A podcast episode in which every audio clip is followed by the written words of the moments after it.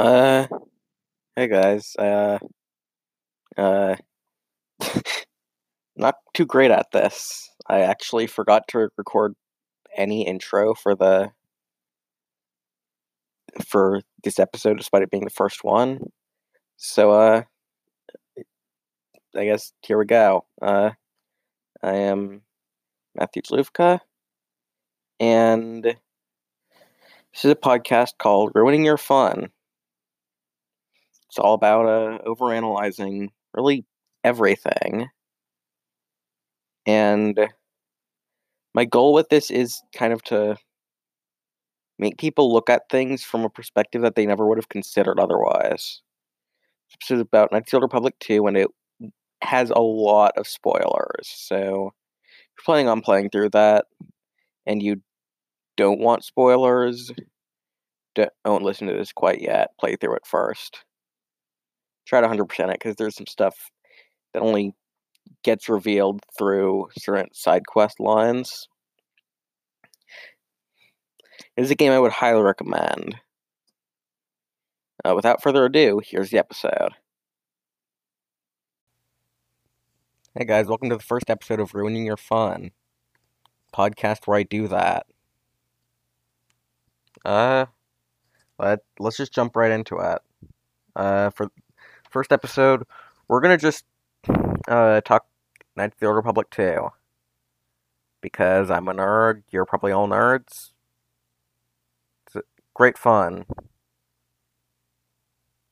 So, first, we're gonna look at each like a broad overview of each faction. So, first is the Exile and their party. So, the main character, the Jedi Exile, is basically they kind of cut themselves off from the Force after the last battle of the Mandalorian Wars, and then got kicked out of the Jedi Order. Uh,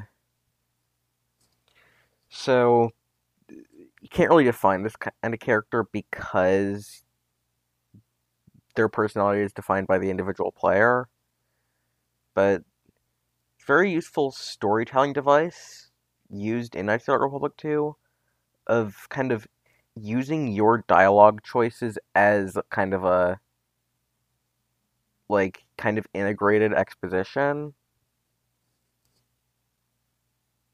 instead of it being like in the first game where you have amnesia you're giving the exposition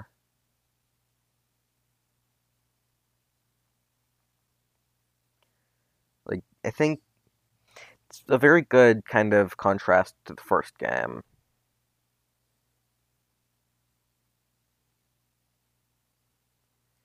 And now we're going to look at the party members. So, first you have Kreia. So, she's kind of a very powerful in the Force, uh, former Jedi Master. And actually, I believe more relevantly, a former member of the Sith Triumvirate. So,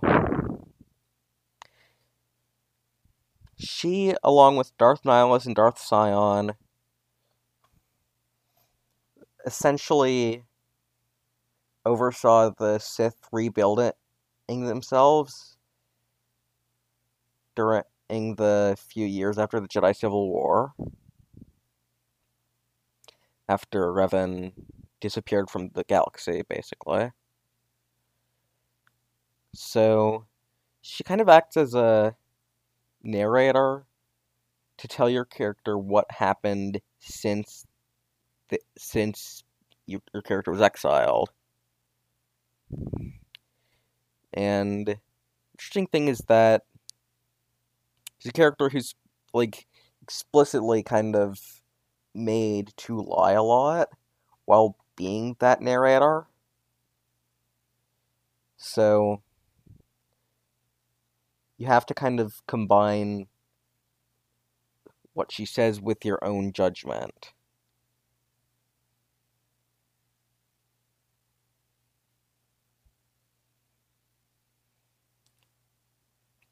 So I think that's pretty good summary of her.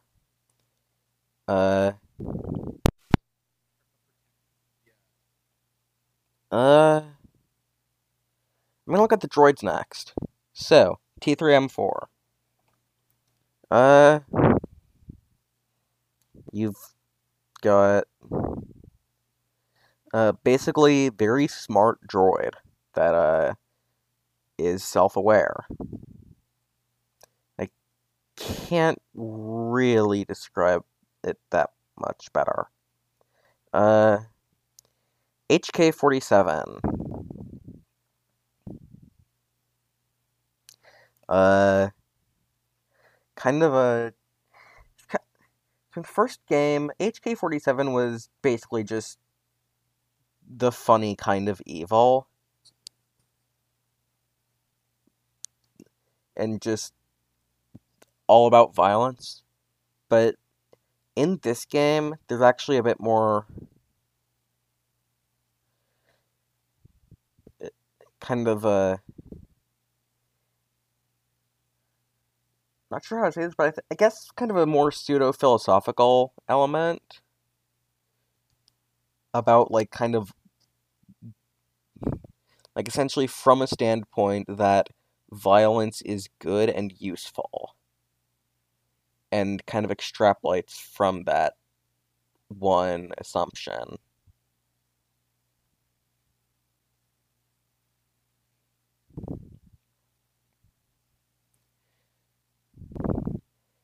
So there's a the very interesting conversation chain later where you speak with HK47 about how to kill a Jedi.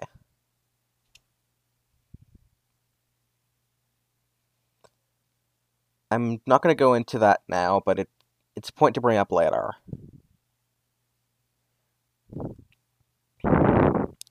Let's go to the last droid. Uh, Goto.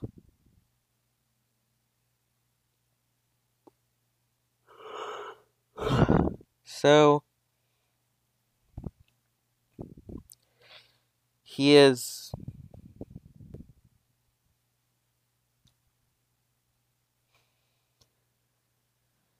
so in the very early stages of the game there's a republic droid that was sent to the ithorians which essentially had two programmed laws which were help restore the republic and follow the laws of the republic these were in conflict. So, he went insane. And essentially kind of went only with the first law, which was to save the Republic. So to do that, he became a crime lord that put out a bounty on anyone who could get a Jedi to him alive. You actually hear about this bounty very early on in the game. As soon as you're like looking at the logs from the miners on Peragus. And I think it is relevant to note what the specific project was.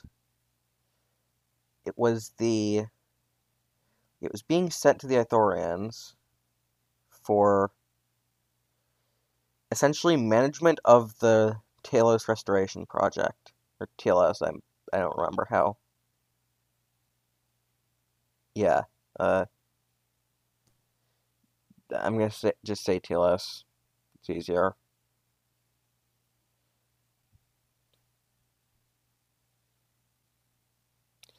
Uh, now, that's powered by fuel from Peragus.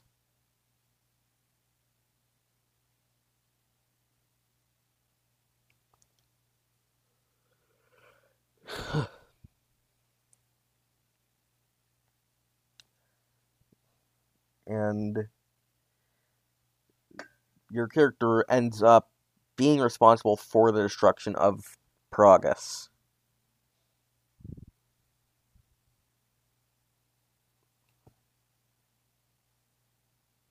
Because in the process of escaping, you are intercepted by a large Republic cruiser called the Harbinger, which is under the control of the Sith.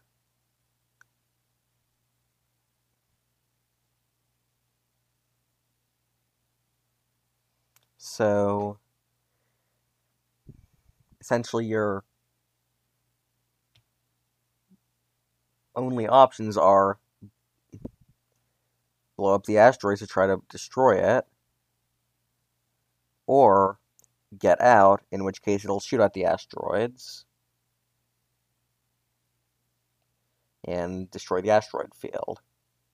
So either way, it's going to be destroyed.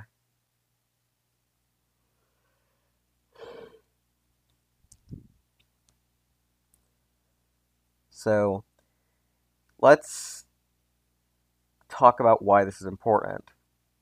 So that fuel is absolutely essential to the restoration of the planet Telos.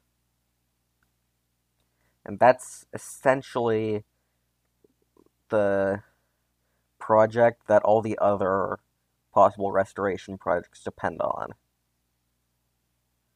Because if it fails, the Republic wouldn't see any reason to invest in any of the others. But if it succeeds, the Republic would begin to invest in the restoration of other planets.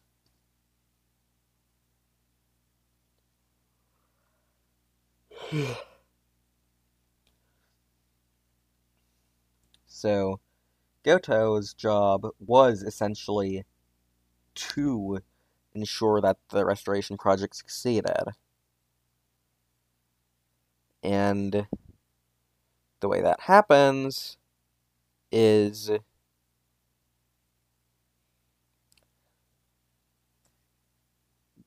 basically through uh, manipulating already existing organized crime. I think Goto is actually one of the most interesting characters in the game for that reason.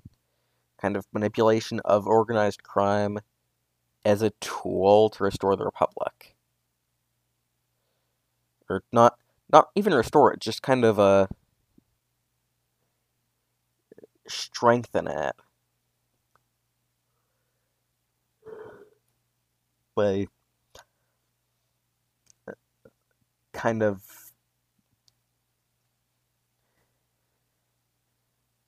I guess kind of a twisted definition of hiring, but hiring a Jedi to make sure that the fuel gets where it needs to go, Dantooine gets solved one way or another, Nar Shaddaa gets solved one way or another, and uh, Onderon gets solved one way or another.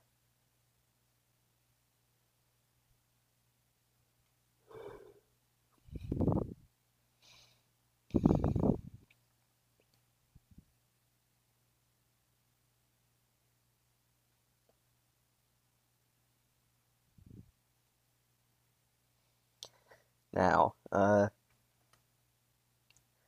let's look at Dantooine and Onderon in this context. Actually, I don't think Nar Shaddaa is part of his whole thing, but uh, the other two are. So, Dantooine.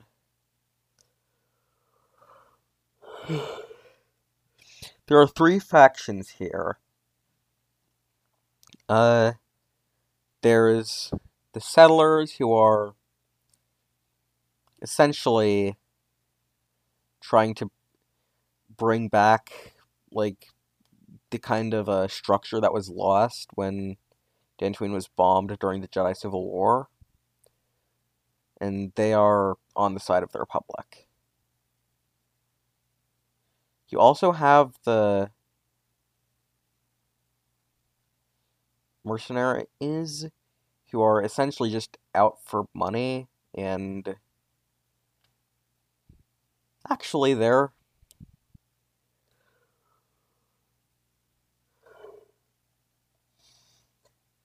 their plan actually involves turning a Jedi into Goto.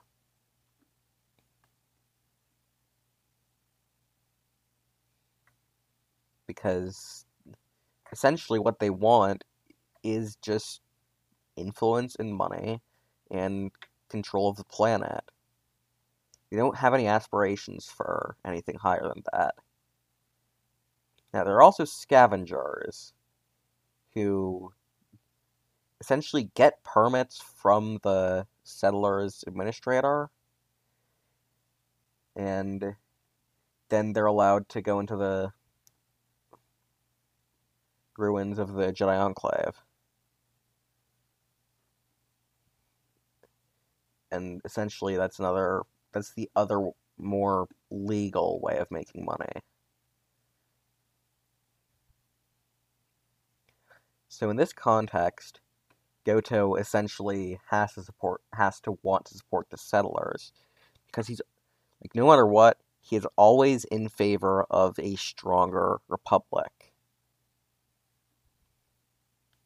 No matter what has to be done to do that. It just so happens that most of the choices are given, the light side choice tends to coincide with that.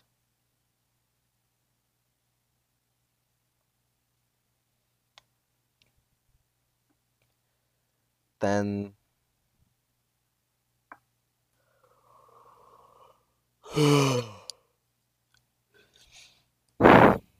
uh next you have the uh quest line on Onderon. This one is actually very interesting because there is a very good case for both sides like in the broader context of the game.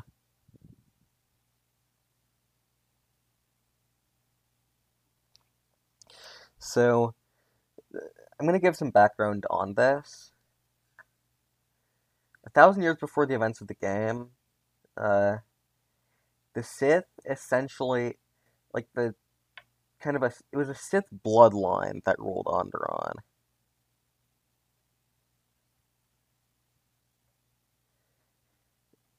and kind of honestly, I don't even think this part is relevant. Like all that really matters is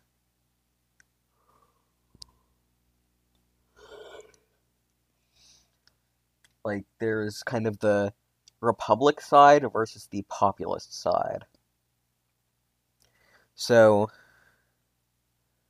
the republic side is actually not even headed by some by a republic. It's by a monarchy that just happens to be part of the Galactic Republic.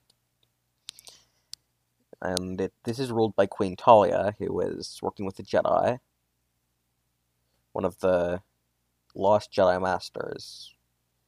Uh, I don't remember exactly. I think his name is Kavar. I'm gonna look that up right now.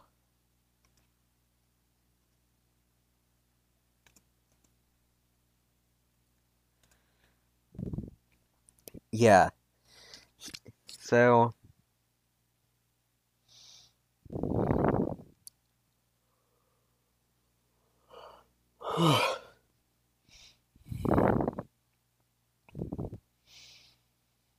Uh, Kavar is a member of the Jedi High Council before the Jedi were hunted down and essentially destroyed during the first Jedi Purge.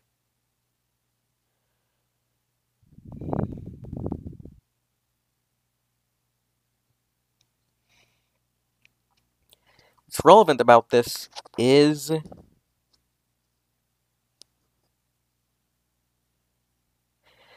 that the Jedi and Republic are like deeply intertwined.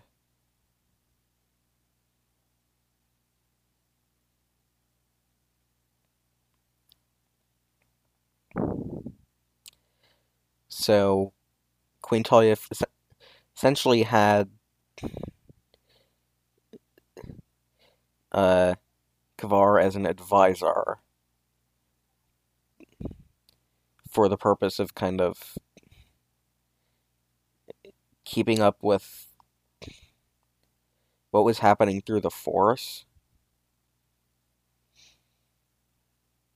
So, the whole argument for their side is that, like, if you want to re- restore the Jedi and strengthen the Republic,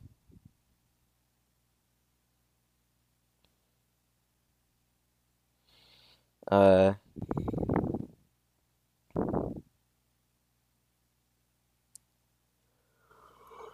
you kind of have to support the side that's on the side of the Republic because Onderon is a key planet. I honestly don't know why.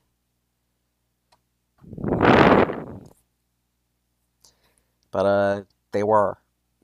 And I'm not going to get into like the strategic or resource importance of Onderon cuz I don't know. But uh it basically just it's important because it's important. People on Tila when they're talking about it.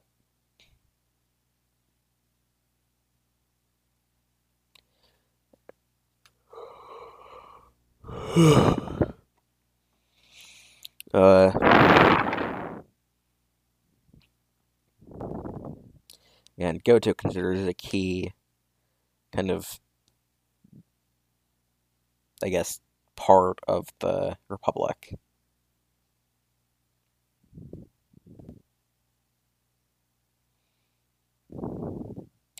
Now let's let's talk about Vaklu's side. So, Vaklu was actually working with the Sith, which are bad because they're bad.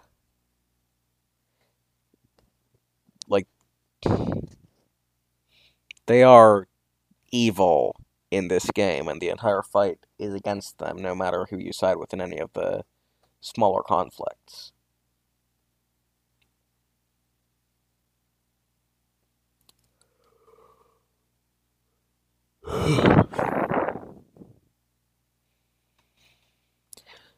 so the uh like the Council of Lords, which I guess is kind of the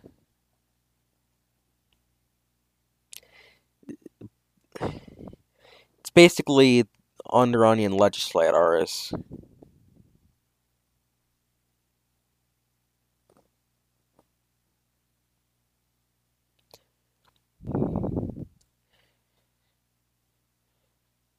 So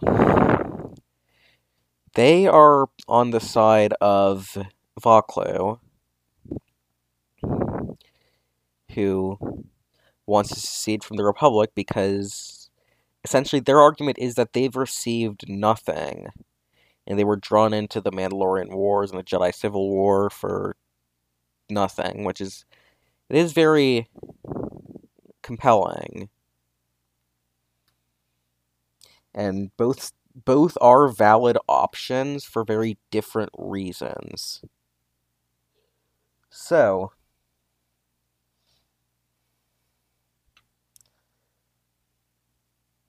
there's a point where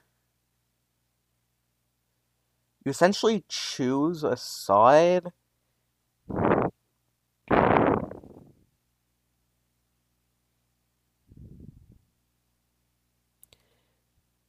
through.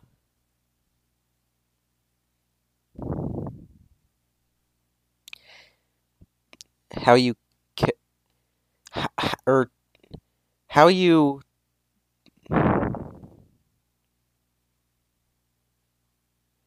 uh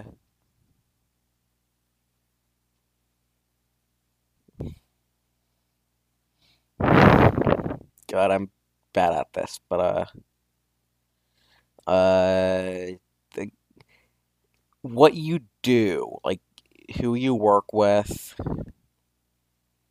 uh, and just kind of a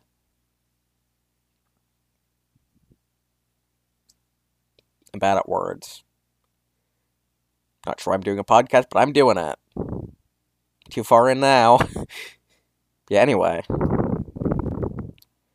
So, uh.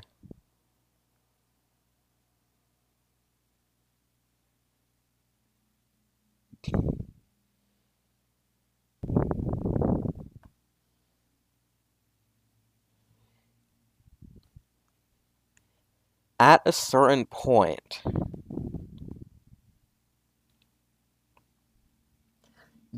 your character meets with Kavar.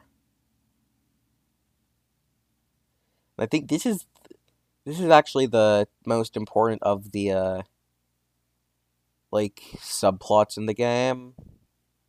Out of all the planets, this is the most important one lore wise.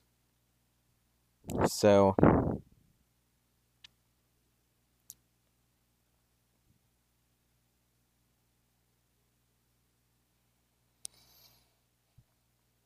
uh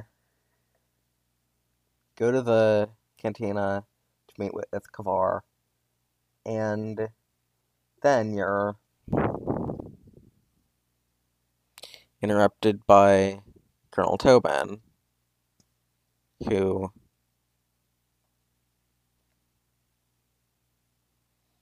is the second in command to General Vaklu.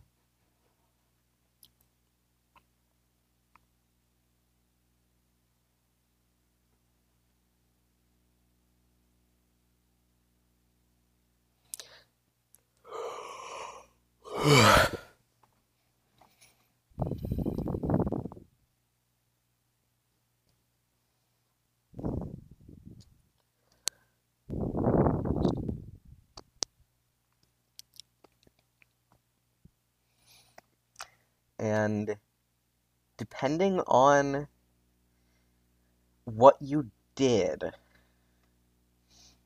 he will either just outright be hostile or once Kavar leaves, he will very specifically tell you that he's sending troops after you to make it look like you're on the, mm, the side of Queen Talia. When in reality, he wants you on Vaklu's side. So.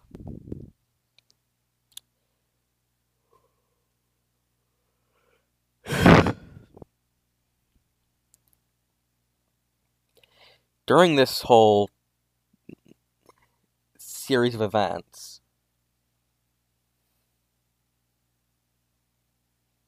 the Sith don't show themselves as being involved for a while right up until you've gotten right to the entrance of the royal palace.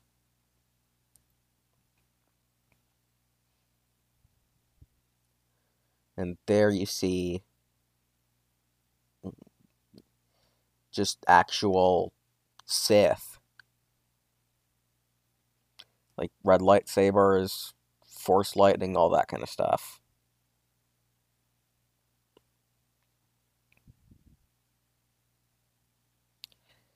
So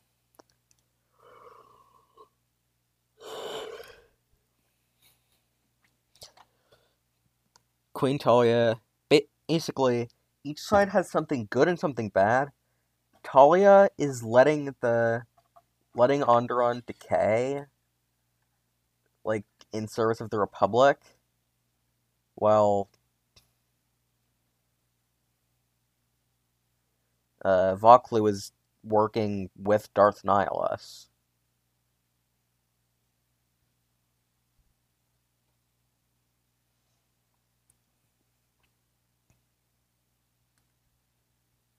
But then there's something good about each side, which is uh, strengthening the Republic versus obeying kind of what more what kind of seems like good amount of the people want. And kind of not letting the Republic leech off of Onderon. But from Goto's point of view, there's only one thing that matters, and that's strengthening the Republic. Here we go back to what Goto was going for. So, Telos was essentially like an example planet for other restoration projects.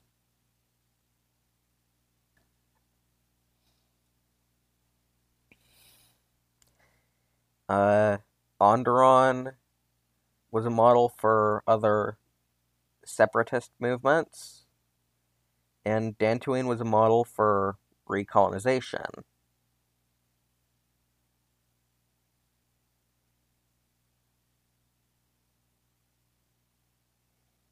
So,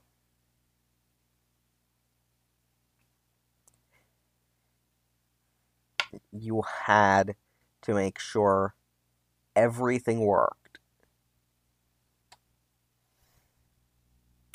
There is actually a very compelling reason to side with them, like directly relating to Goto. He'll give you money. Because that's his deal. He is a crime lord. Like, uh, one with a good goal, but still a crime lord. Got money, but as long as it is, it ends up being in the interest of the Republic.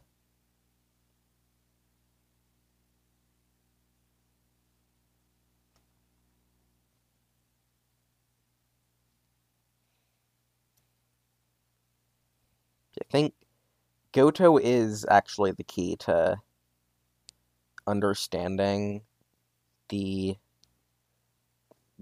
like the republic's side of the events in the game because he's the most like direct kind of republic contact you have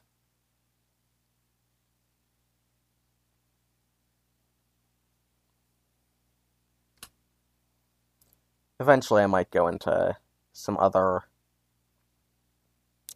aspects of this, but right now I gotta move on to something a bit more interesting than like the specifics of what a droid is doing with the Republic and why. The Mandalorians. So, Mandalore. He's he's Canderous Ordo from the first game. he's essentially beginning to reunite the Mandalorian tribes.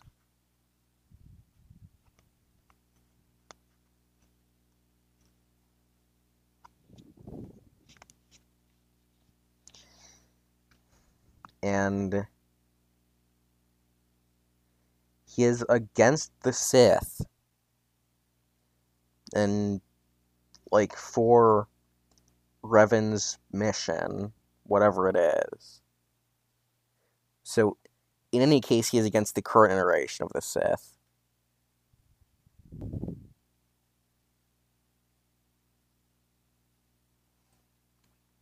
So, let's go a bit deeper into the Mandalorians. So, I think the key to this is the Mandalorian Wars. Very, uh, shocking. But let's let's actually take a just a deeper look at what the Mandalorian Wars were. So, about two decades before the beginning of the first game, Mandalorians were starting to attack like some of the outer and mid rim territories of the Republic.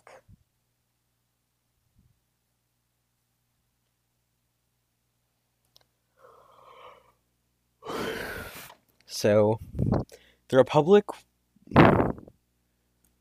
their military wasn't really like helping much because they couldn't. The Jedi did not want to get involved at all. They wanted to wait until the true threat happened, which it never really did until after the war. So,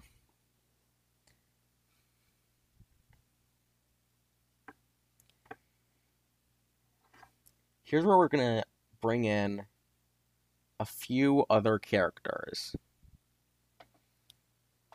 Because most of the party members have some connection to the Mandalorian Wars.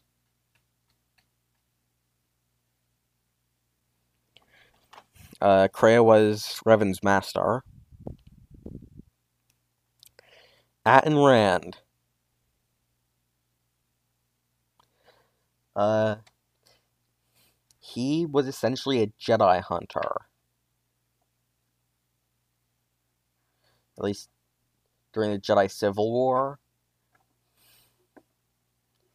Because he fought alongside Revan during the Mandalorian Wars. So there's like his connection is fundamentally to the Dark Jedi.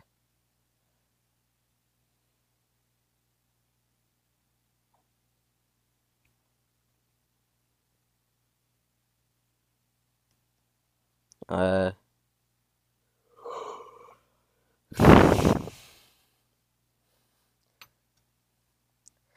So Revan is another relevant character to this because they led the Jedi war effort, basically breaking off from the rest of the Jedi Order with a lot of Jedi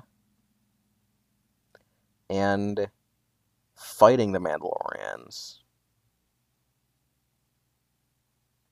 Because the Mandalorians were like committing genocide, nuking ancient cities. Like, not like nuking as in they were really big bombs, like literal nuclear bombs.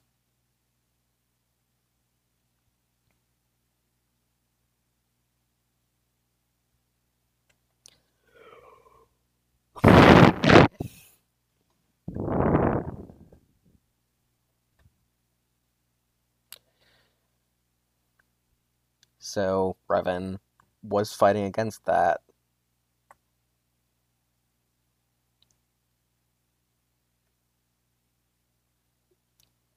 Uh,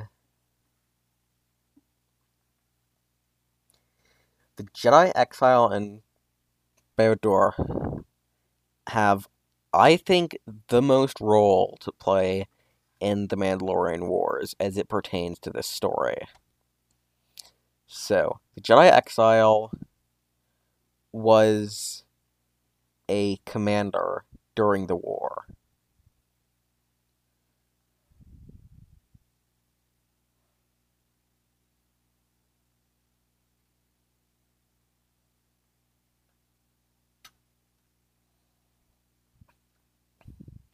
And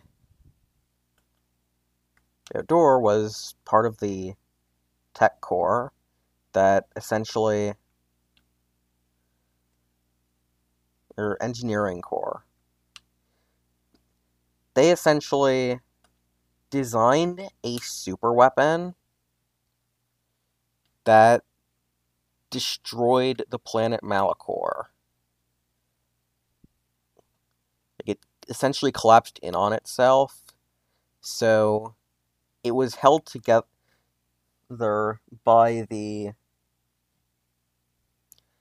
so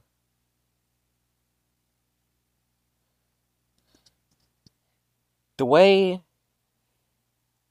the way gravity works in Star Wars, there's a concept called mass shadows, which are essentially projected into hyperspace by gravitational fields rather by large objects, and I think the mass shadows they're projected into hyperspace, but they also I th- like they correspond directly to gravity in real space. So the weapon that was designed is the mass shadow generator. And when it was activated, nearly everyone fighting on the planet died. And I think most of the people on the air also died. So there were a few Force users there.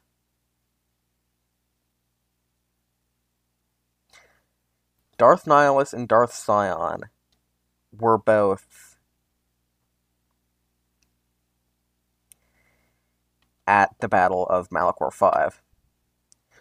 Darth Nihilus is essentially the antithesis to the Jedi Exile.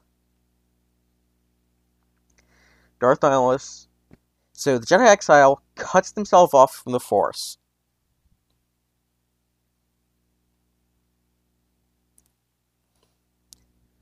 It's like completely subconsciously as a protection method because otherwise they would be overwhelmed by the amount of people who died. Darth Nihilus, on the other hand, became a black hole in the Force. Or more like a Force vampire, kind of. Like traveling to planets and essentially draining the entire planet of the Force. Darth Sion would have died there, but turned to the dark side at like at that moment and was held together by pain and anger.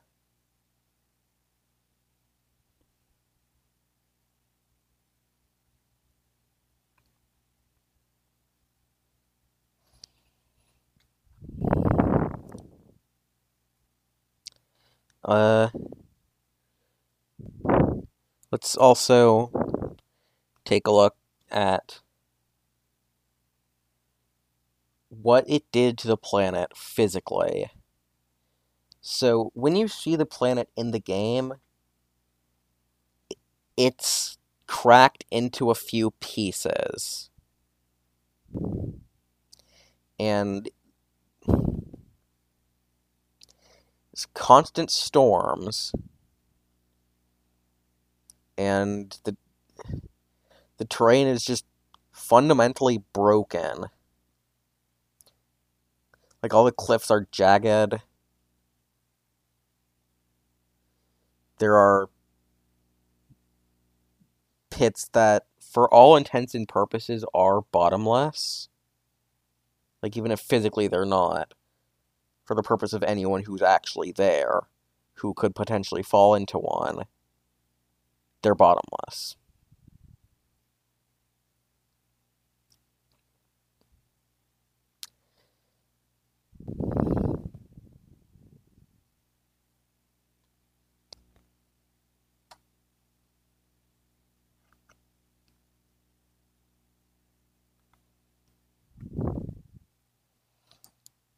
Uh, God, I'm really not good at this.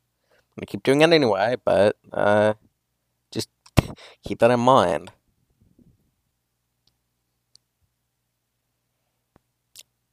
Probably do better with another person to bounce ideas off of.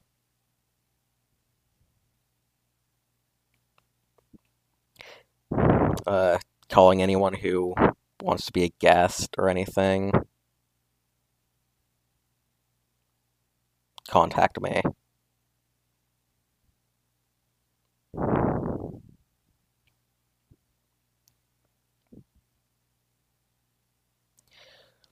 Anyway.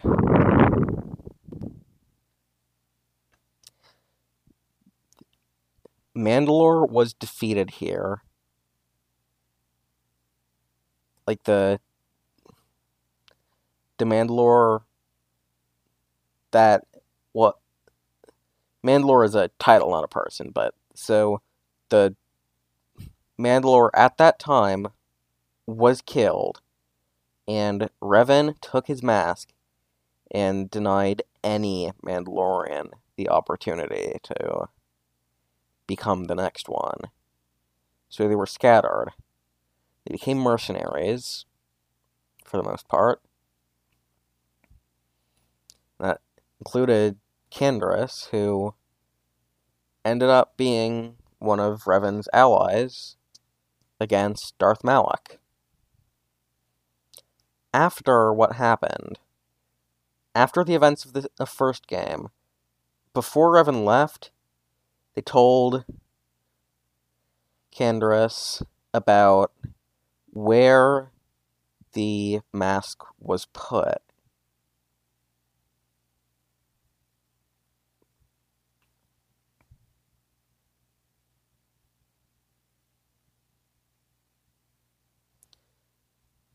So, Canderous got the helmet and became the next Mandalore.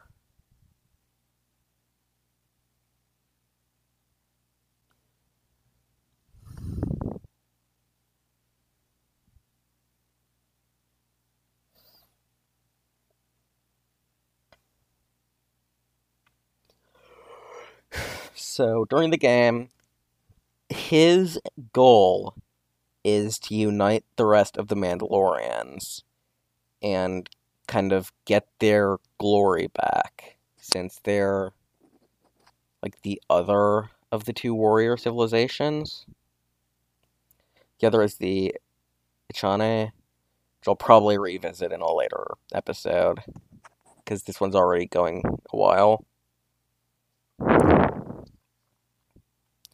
So,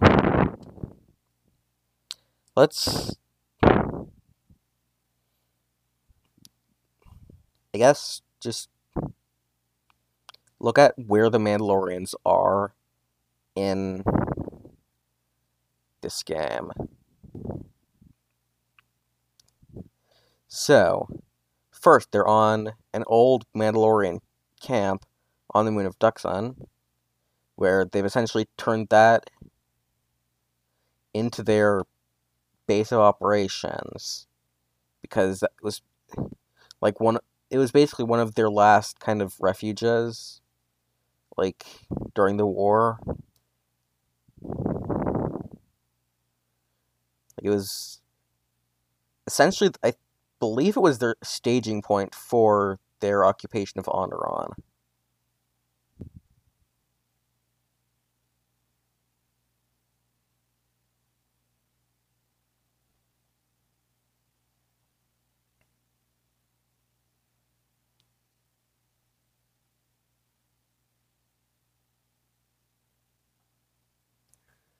And then there are two different groups that are just scattered. There's one group that I don't actually know what their goals were, but they were just kind of on Nar Shaddaa to be there, I guess, for reasons and then there's the other group on Dantooine who are mercenaries.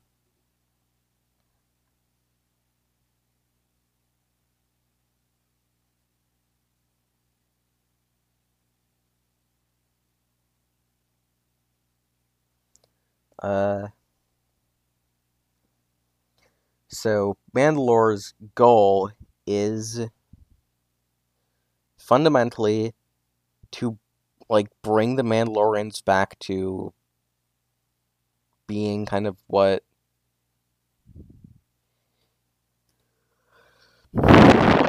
what Canderous saw as what a Mandalorian is.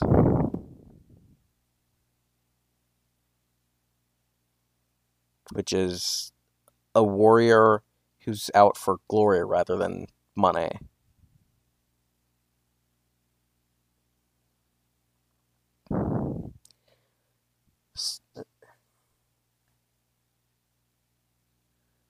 So we've seen two of the major factions here the Republic and the Mandalorians.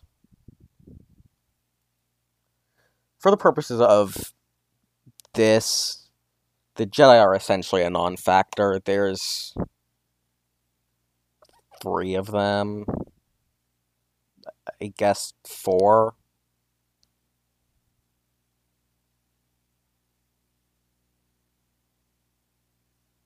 I get, or five.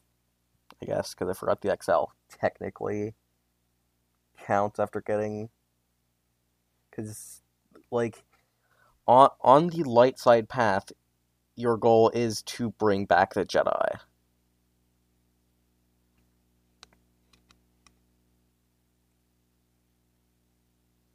So, honestly, let's just go into the Jedi anyway. So, th- their whole history was of failure.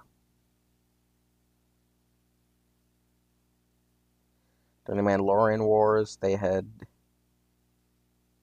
Or rather, perceived history was one of failure. Mandalorian Wars, the Jedi Council had done nothing while the galaxy was burning around them. And it was defectors from the Jedi that finally did something. During the Jedi Civil War, it was seen as being started by a faction of Jedi. Because that's what their hopes saw. They didn't really see all the religious conflict. They just looked at it from what are all of the Jedi and former Jedi doing to the galaxy? The answer is bad things. So, they hated the Jedi. My opinion, justifiably. It, like, I don't know whether. I can't say whether they were right or wrong, because obviously I'm not a character. But whether or not it was it was directed where it needed to be, it was justified.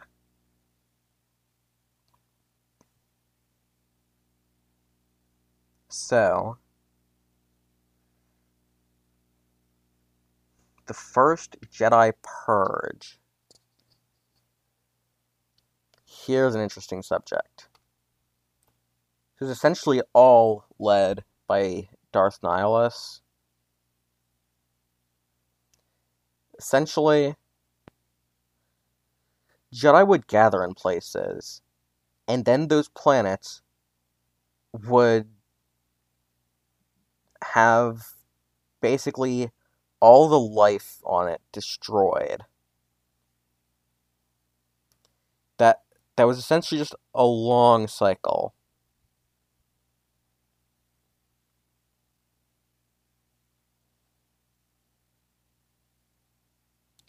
So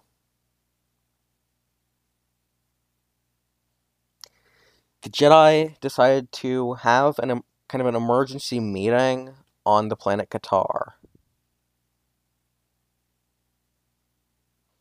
Home of the Miraluka.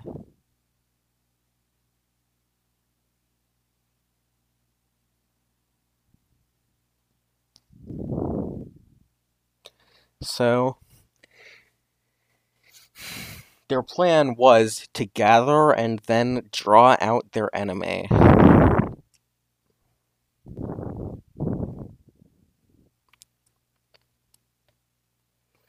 Now, Jedi Master Atris leaked the location of the meeting.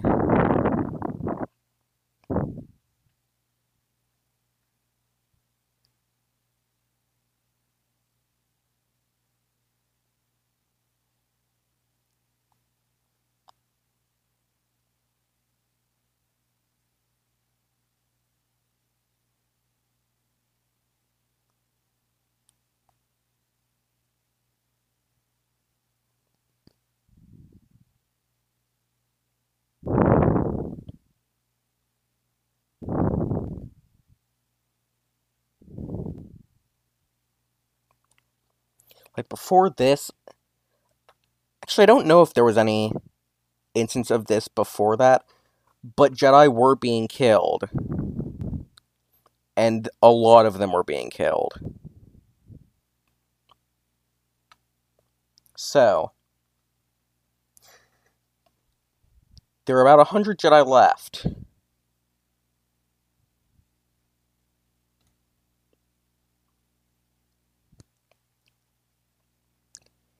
They went to the planet Katarr and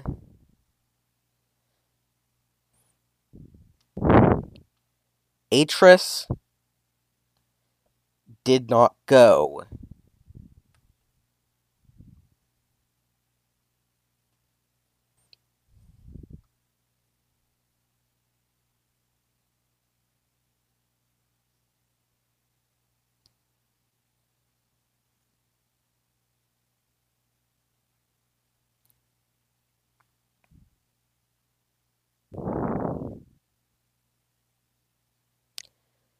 Uh,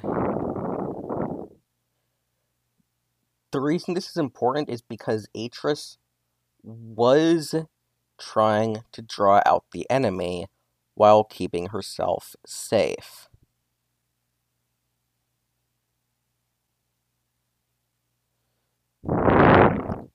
Darth Nihilus got to Katarr before the meeting happened because the information had been leaked out.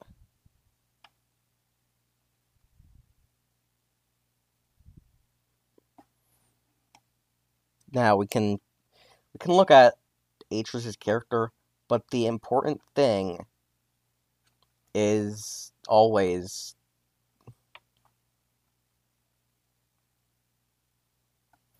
that the Jedi tend to be too proud and too cautious to ever change things.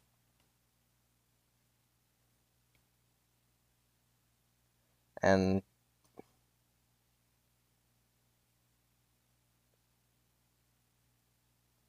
like they don't want to see the flaws in any of their ideas.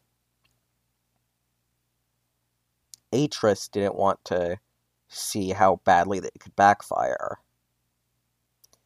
The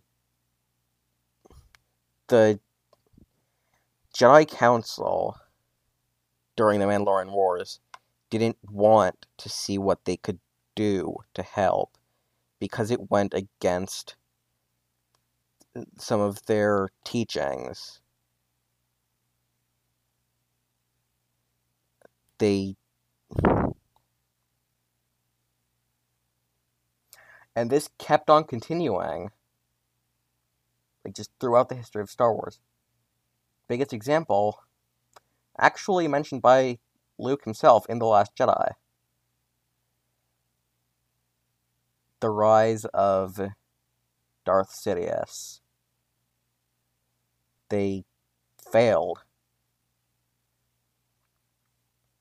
They were complacent and they couldn't see what was happening. They didn't see the power grabs or any of it. That was essentially their history.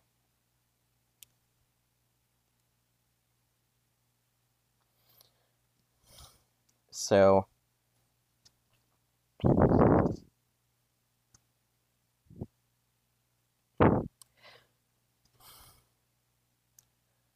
the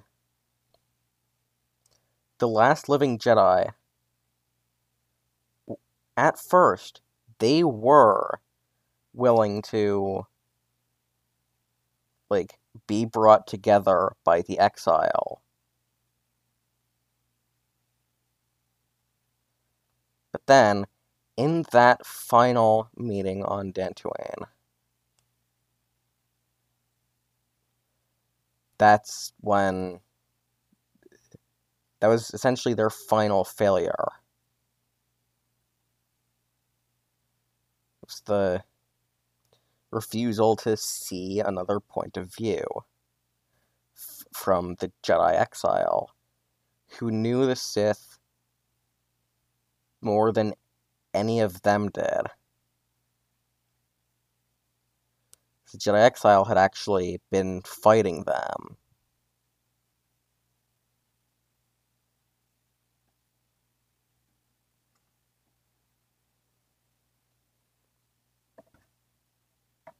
have three Jedi. One, just, I mean, just face it, an asshole. Master Vrook on Dantooine.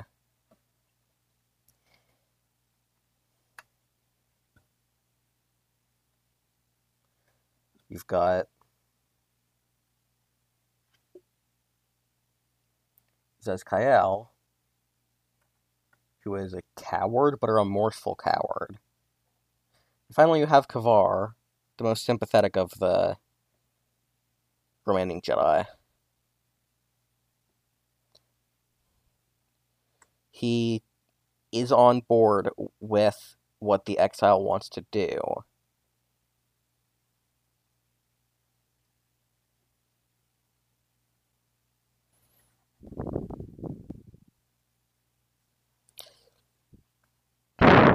Uh,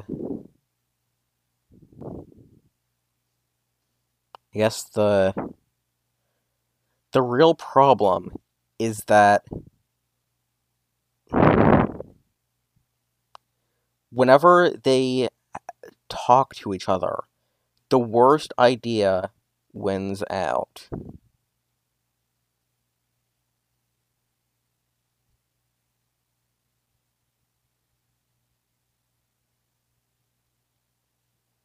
So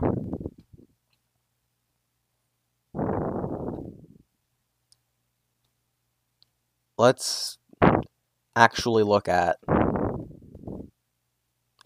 the, that last meeting on Dantooine.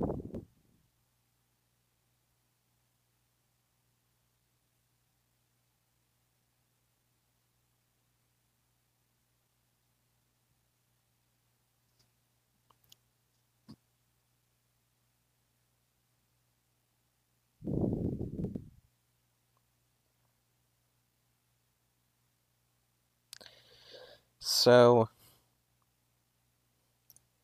they actually do agree that some of their judgment was bad.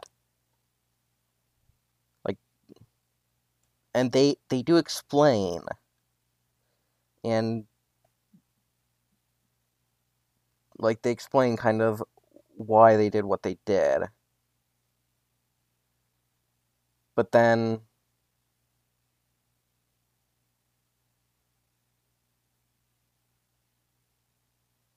they go ahead and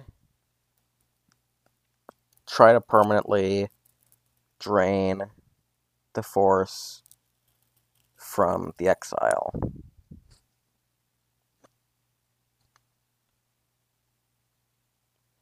So they put them in a stasis.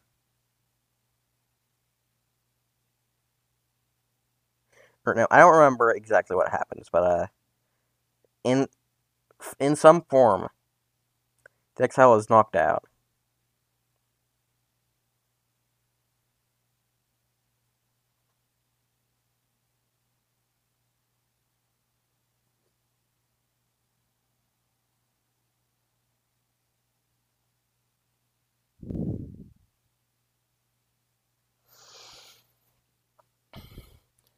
And then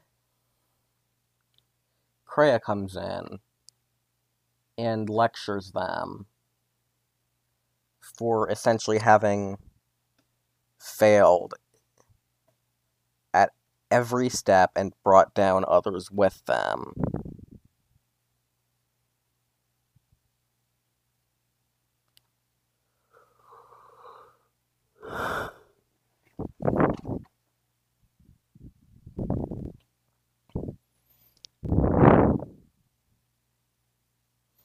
And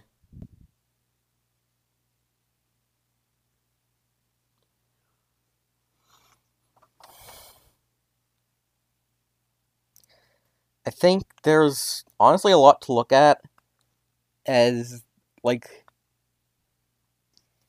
the Jedi and the Republic as parallels of each other. Like they they they're both kind of in decay because they've they've all been weakened. Something is working against them. They're like they're on the brink of collapse. Just that the Jedi each of those things happens first. The Jedi cult. the Jedi were kind of on the brink of collapse during the Jedi Civil War, whereas the Republic was collapsing during the first Jedi Purge. So they were basically on the same trajectory. And I think this is a reflection of the amount of power the Jedi held within the Republic. And how kind of almost essential they were in galactic politics. And not even, not in a good or bad way, just they were a source of stability. But then when they became that unstable element, there was nothing else in the Republic's system to cope with that. And you end up with a weak Republic. It's unstable. You have until as you have essentially corporate versus environmentalist interests, and the corporate interests are beginning to win.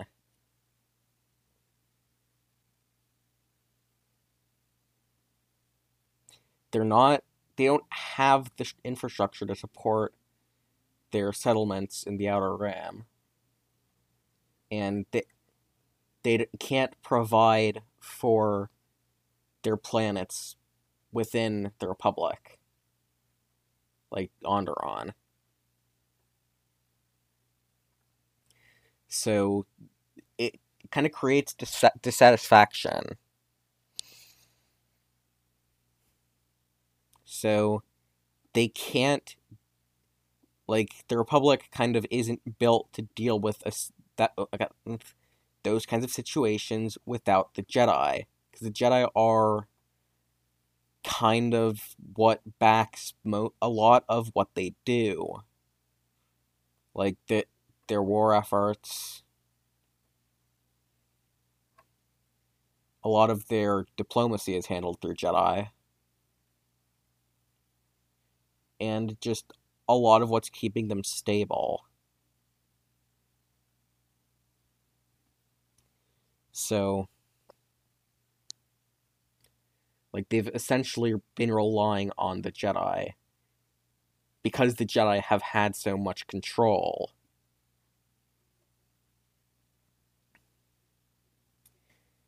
So the Republic really doesn't have much in the way of a robust system of power without the Jedi, who tend to have conflicts.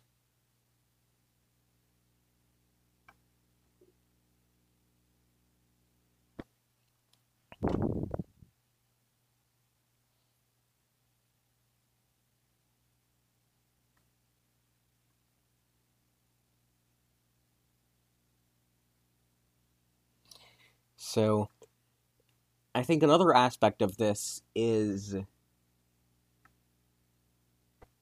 kind of the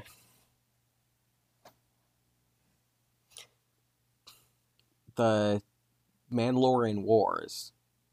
That's really what everything in the game goes back to.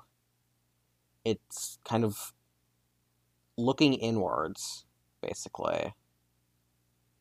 It's not looking at the future, it's looking at what's all already happened. Like the the true events of the game happen a decade before the game even started.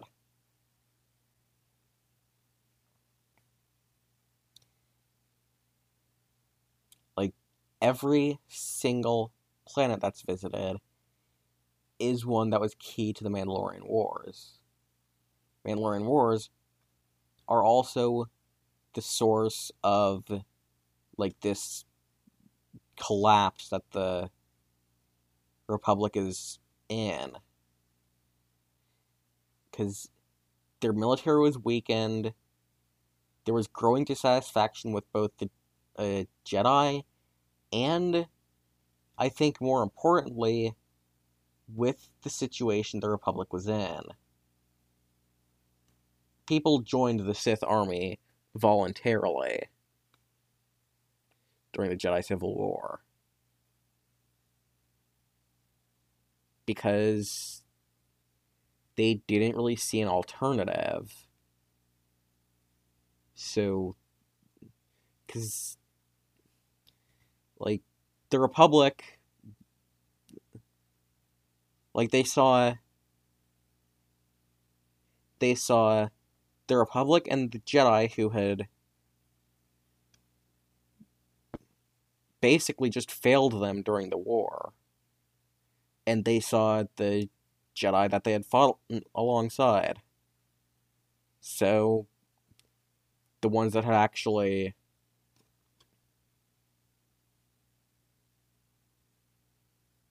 probably overemphasizing the Republic's failure in all of this because of how like the Jedi were a lot of what backed their systems. But uh like it really is a problem of like they didn't have a means to cope without Jedi. So, looking at a powerless institution,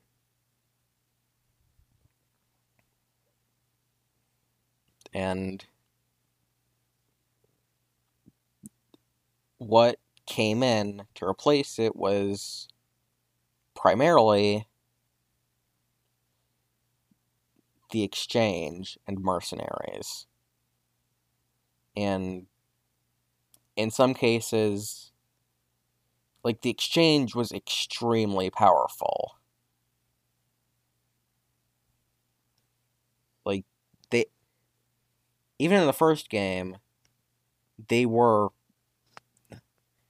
relatively important though not even close to as important as they are in this game where they're they are the Nar Shaddaa subplot.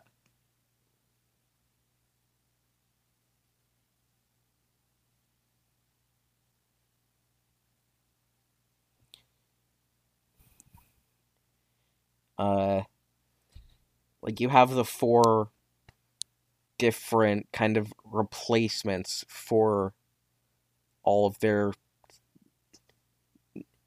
all of their power structures. On Telos, you have Czerka Corporation with hired mercenaries. Like they and they work with the exchange.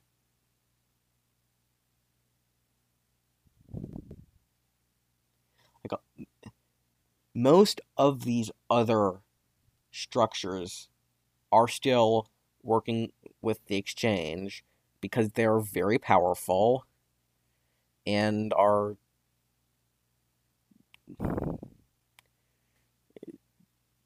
basically filling like they're very opportunistic, which means they worked quickly to fill in the void that the Jedi had left. I think what's more important about this is I think on Dantooine and Onderon, the mercenaries and the separatist movement.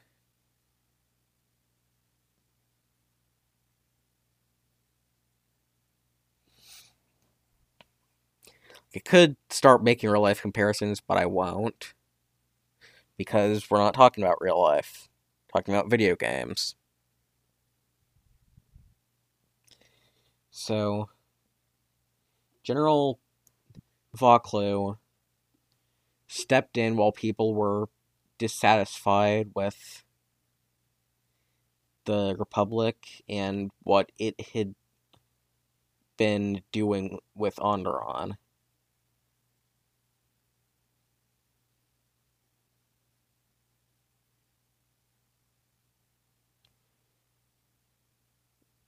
So, like the the government that was backed by the republic was a monarchy, like a somewhat well liked monarchy, but still a monarchy. It's almost kind of antithetical to the whole idea of a galactic republic.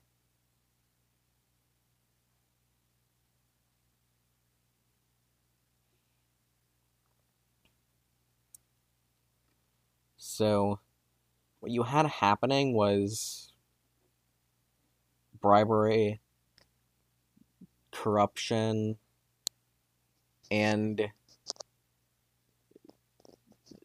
rising tensions within the planet. Or within the one city on the planet.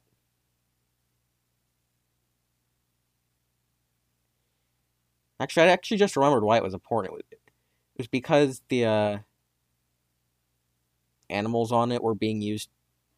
Animals and plants on the planet were being used to restore the ecosystems on Telos, which is where all of this goes back to. Like most, almost everything in the game can be traced back to either Telos or to the exchange. Or both in some cases. I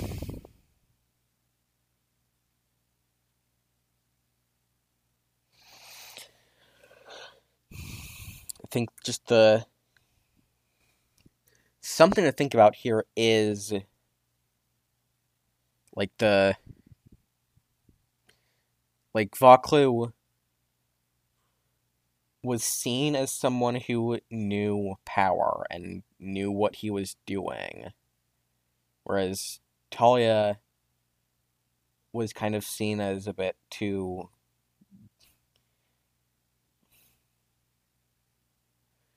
like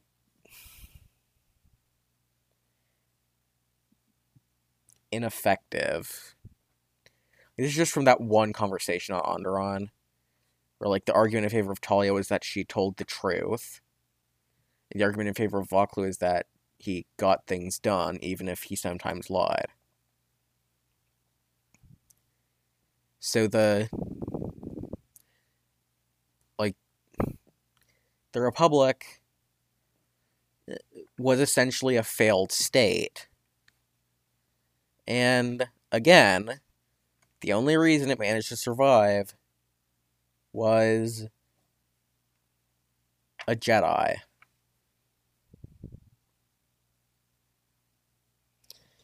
Like a Jedi solved the situation on Telos one way or the other.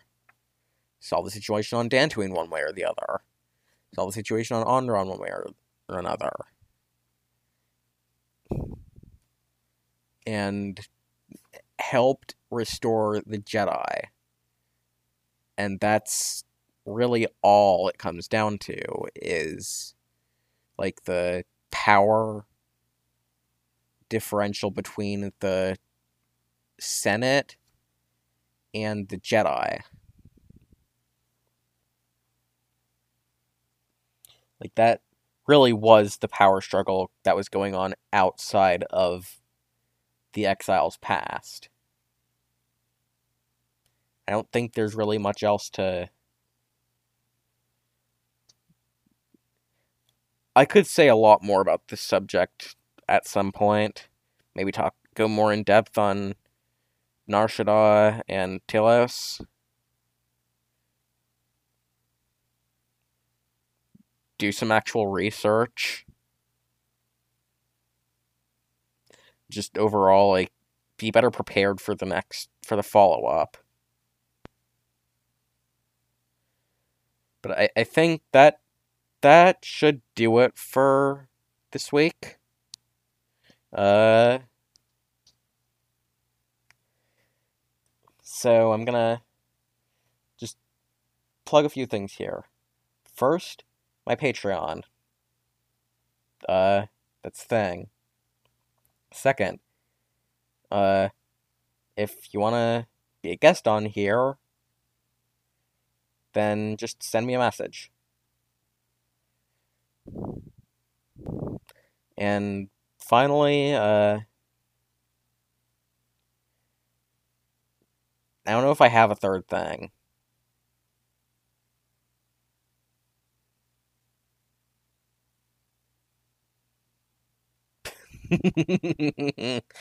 really good at this. So yeah, that's it for this week. Bye.